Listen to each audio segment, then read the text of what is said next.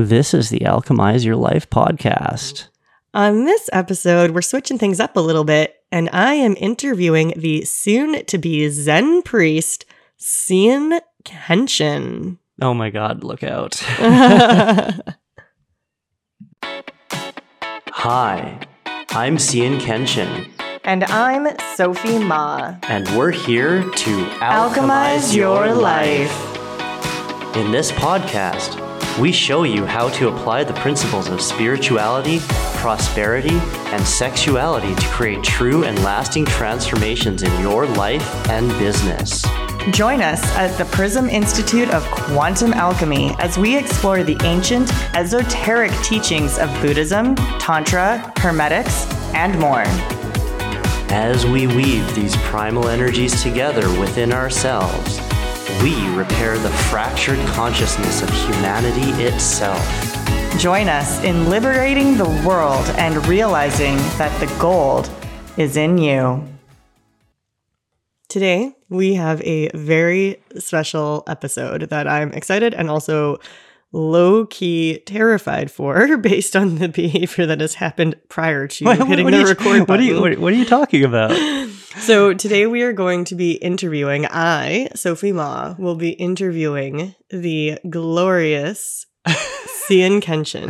I get to be a guest on my own podcast. That's cool. He gets to be a guest. And here's the reason why, because Sien, in 8 days, will be an officially ordained Zen priest with the Hollow Bones Rinzai Zen Order.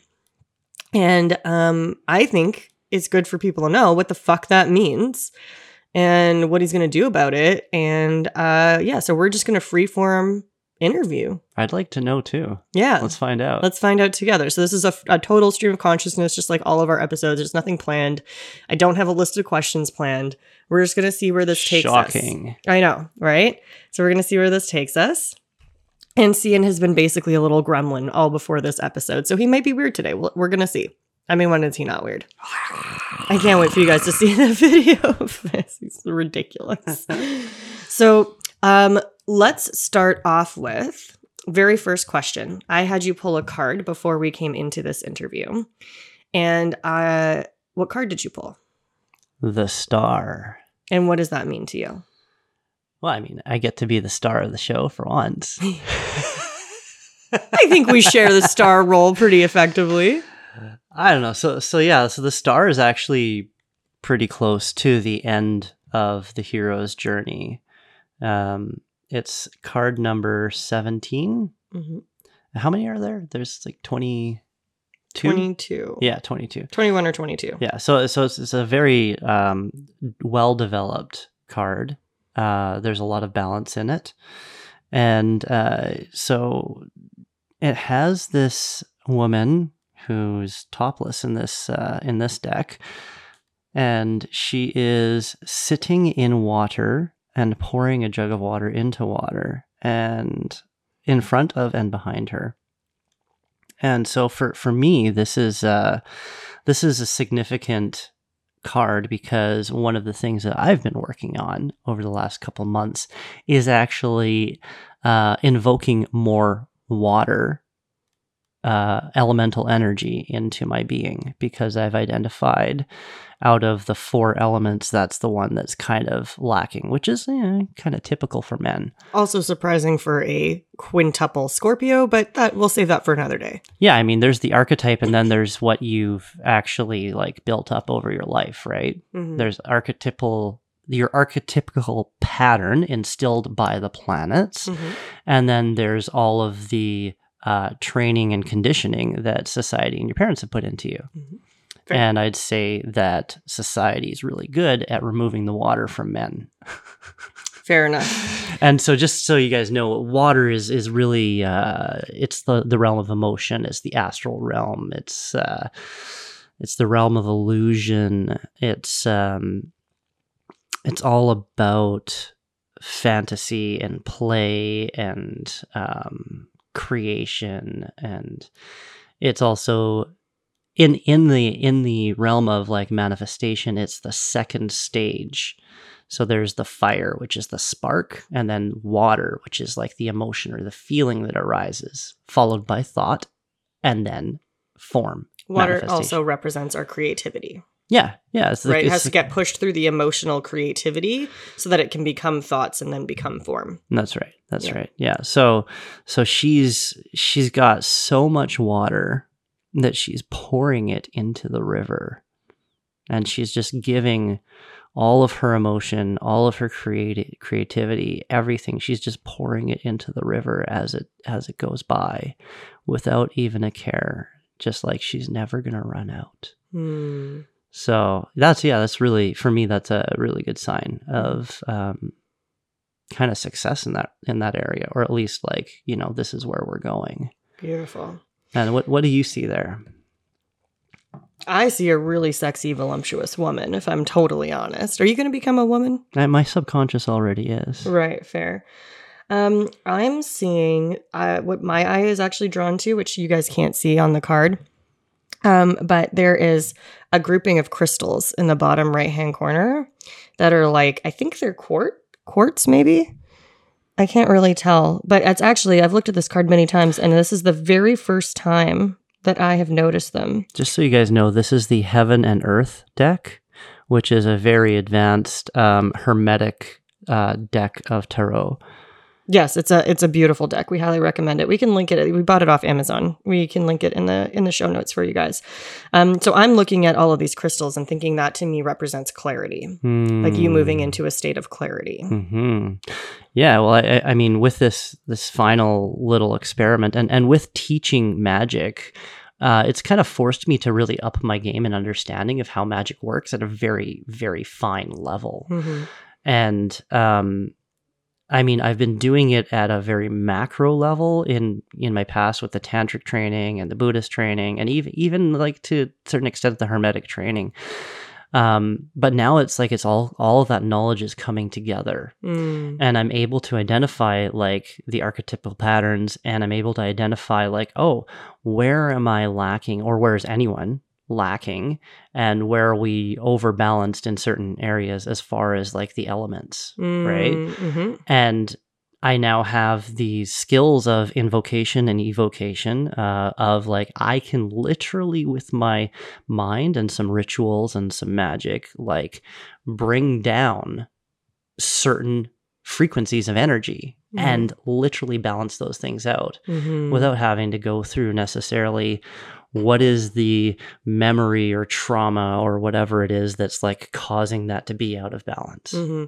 And really, I mean, that's what the definition of not the definition of magic is, but that's one of the benefits of magic is the ability to really like shortcut natural processes. Yeah, exactly. So you can do things faster. It's not going to completely change the way that the natural laws work. That's a misunderstanding of the ego in relation to how magic works to make us afraid of it. But it does enhance the natural laws and make things happen faster, because instead of working on the material realm, now you're working in all of the different realms. It accelerates. It shortcuts your success. Yeah, because gas on your fire. Because in the higher realms, time becomes less of an issue. Yeah, it's dilated. So you brought up a good point there, all these different lineages that you're a part of. Mm-hmm. Now, what does becoming a priest in the Zen lineage mean for your other lineages? Does this mean you have to stop following them? Is there a regulation? And then what does that mean? But yeah, how is it going to affect the rest of the studies that you're doing by choosing to be a priest in the Zen lineage specifically? So I think becoming a priest in the Zen lineage is just an extension of the original Bodhisattva vow I took long ago, which is until all beings are liberated, my work here is not done. I will come again and again and again and again. And can we define all beings here? Because I know that's a Bodhisattva vow. Mm-hmm. And like, are we talking about every single virus, every single bacterium, like every amoeba? We're talking about every facet of consciousness being liberated. So the work is endless, really. Okay. Yeah. It's just you've put yourself into coming back endlessly before this priest incarnation of a priest training. Yeah. I mean, that's arguably why I'm here. Yeah. Well, I mean, I know that, but they don't know that. Yeah. So it's also a vow that recognizes like that no matter how many beings are liberated, no being is liberated. Mm. And if you look at it, it's like there's a constant flow of like rising and falling, just like in the previous episode we were talking about with Karen there and the water boiling. You know, a really well-developed system will have hot water rising, going to the top, and then coming down, and then creation of new consciousness, right? The constant expansion and contraction of the universe. Mm-hmm. So it's really like, if you have a purpose, and this isn't everyone's purpose, but if you have a purpose and you take this sort of vow, this becomes your purpose. Okay. And so for me, becoming a priest is just another sort of recognition of that overarching purpose. This is the reason I agreed to do it, was because, you know, when somebody comes to me and suggests something, I look, okay, well, is this in alignment with my purpose, with my dharma? Mm-hmm. And if it is, it's an easy decision. It's like, okay, yeah, of course I'll do this. Mm-hmm. So that's kind of the esoteric why. But I didn't ask why. Oh, what was the question again? Yeah, I'm really bad at this. I know, I love it. I asked, what does it? But I'm glad that you. But it's the why. But also, what does it mean? What does it mean for the other lineages as well that you hold? The other lineages? Yeah, mm-hmm. Yeah. I don't think anything's really going to change. My understanding of a ministry, as limited as it is, first time doing this sort of thing. It's all official and everything. Instead of me just doing whatever I want, is that it's like, there's certain facets of dharma that you have to transmit, right? So like Zen lineage talks about certain ways of doing things. And so those are included. And so they have a very sort of well-recognized path of, you know, how do you get to Satori or enlightenment? And then what sort of training do you do after Satori or post-enlightenment training? Mm. Which, you know, they're really, really good things to do and to understand. Very similar to what I would say the Tree of Life sort of pathway is, right? Mm-hmm. But the words that they use are different. Different cultural window dressing. Yeah, you guys hear us say that all the time. But, you know, it's all the same stuff. So I don't really see much changing because I feel the freedom to transmit whatever comes up inside of me when I'm in front of students, with the understanding that, you know, I am representing Zen to some extent, and more specifically Hollow Bones. So, you know, always pay homage to those lineages, but also like I'm being called to do this because of who I am. Mm. And I am who I am because of these various lineages, right? Like, I believe that the insight that I have, that I've been able to share with you and with many others, comes from multiple perspectives, multiple truths, and being able to accept multiple truths, right? When you become dogmatic and you become like really holding tight to one truth and that this has to be the truth and everyone needs to understand this truth, I think that's where a lot of the problems in the world come from. Mm. And I think humanity is kind of at a level of evolution where they need, or they're ready, sorry, not need to, they're ready to begin accepting the multiplicity of truth. Mm-hmm. In that there isn't a single objective truth, that there are multiple truths and that they can all coexist, and they actually do coexist and collide and mix together, and it's a big smorgasbord of truth. Smorgasbord. We learned the root of that word this week. Smorgasbord. And shtick and all these other Jewish words that we didn't know were Jewish words. But anyways. Jewish comedy, I think it's coming from. Yeah. So yeah, multiple truths, humanity accepting. Yeah, I think that's kind of, it feels complete to you. Yeah. Beautiful.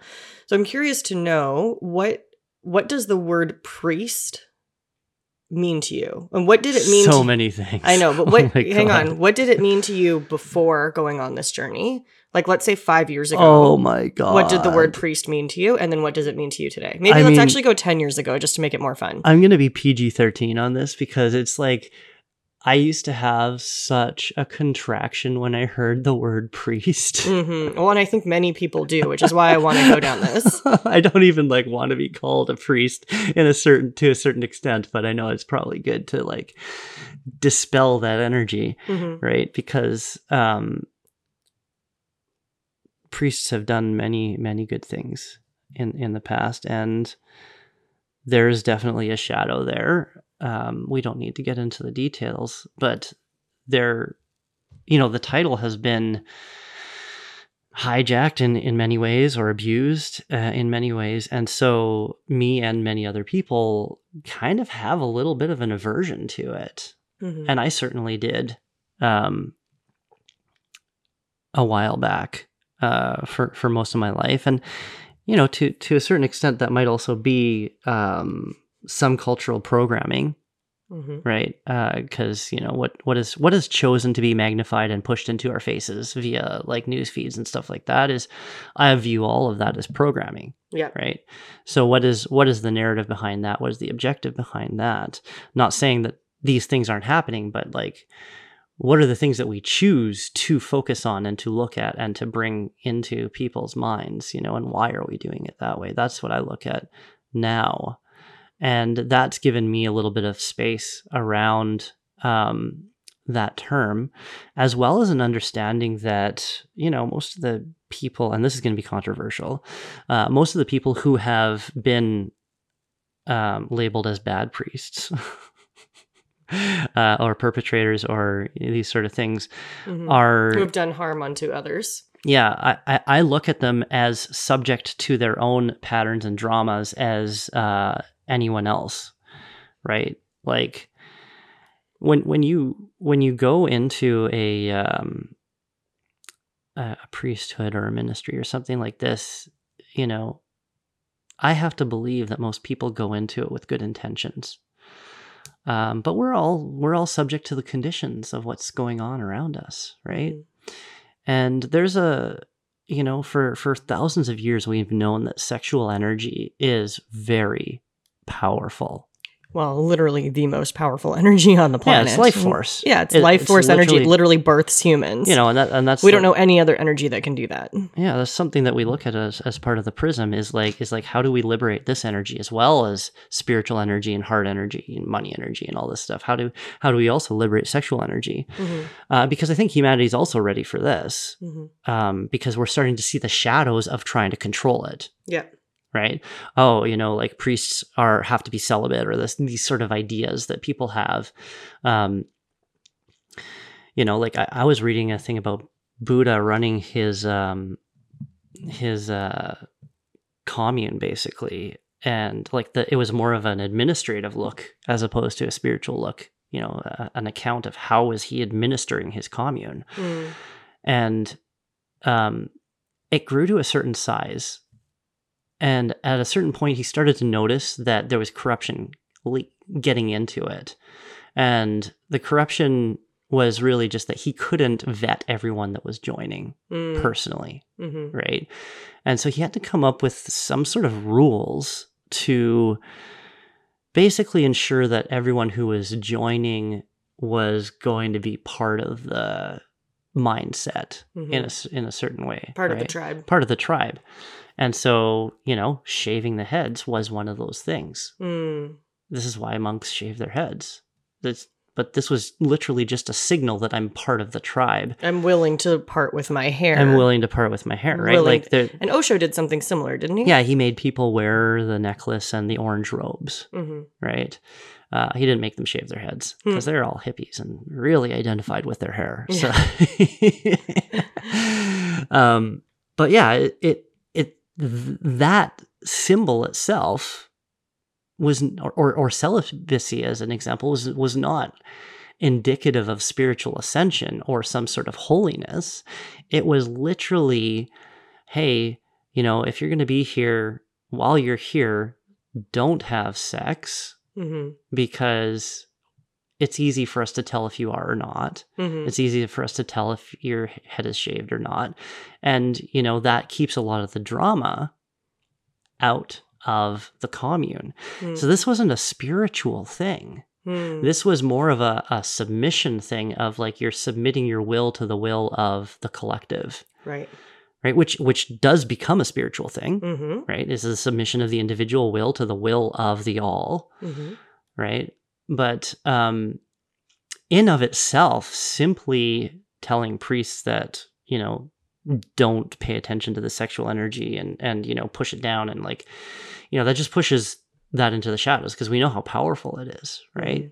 And so now it comes out in unhealthy ways. Mm. And we know any energy that is suppressed or repressed will go into the shadows and puppet you. Mm. And so to summarize, we didn't have a very positive view of priests. No. In the past. No. And that has presumably changed. What does that word mean to you now? It really means spiritual friend to me, right? It doesn't even mean leader. I mean, for me, I think it means leader, like in my case, mm-hmm. and many others, but I don't think it always means that. Mm. I think the real foundation of the word is a spiritual friend. At most guide, okay, you know, but I think friend is more suitable, is more pervasive as far as what you're doing. Mm-hmm. You know, you're somebody who has some knowledge and some insight, but predominantly you're there to listen and you're there to reflect with as little of your own discord as possible, right? Become as much of a mirror for somebody who is on the path and trying to ascend. And, you know, like the best thing we can do in our path of ascension is find a good mirror, mm-hmm. right? And I think that's what priests really do well. I think if you really distill it down, that's kind of the main function. Okay. So how is that mirror going to be reflected in the prism now? Are we starting a commune? You mentioned Buddha's commune. Is that on the roadmap? Or how is this priestly version of you going to now come into the prism? Yeah, I mean, I might start a commune. Or a sex cult or something. No. No, the priest side of me is I'm starting to encounter what it means, right? And I know I really loved before the whole COVID thing happened and before we started traveling the world like every 3 months, I really enjoyed teaching yoga and meditation classes. Mm-hmm. And so I'm feeling called to do that again, and I'm starting to do those online in our Prism Facebook group. The link is in the description for everybody to join. Yeah, so, you know, on a weekly basis, I'm doing Dharma talks and teaching meditation and then leading a guided meditation. Mm-hmm. And, you know, I really find a lot of value in that, and I get a lot of reflection back from the field and from people saying like, yeah, this is really good. You've helped me reconnect with my practice and these sort of things. So, I think there's great benefit to myself and others in doing that. But also, like, yeah, this whole in-person thing is starting to build. You know, like, we now have a place in Bali, and we've signed it.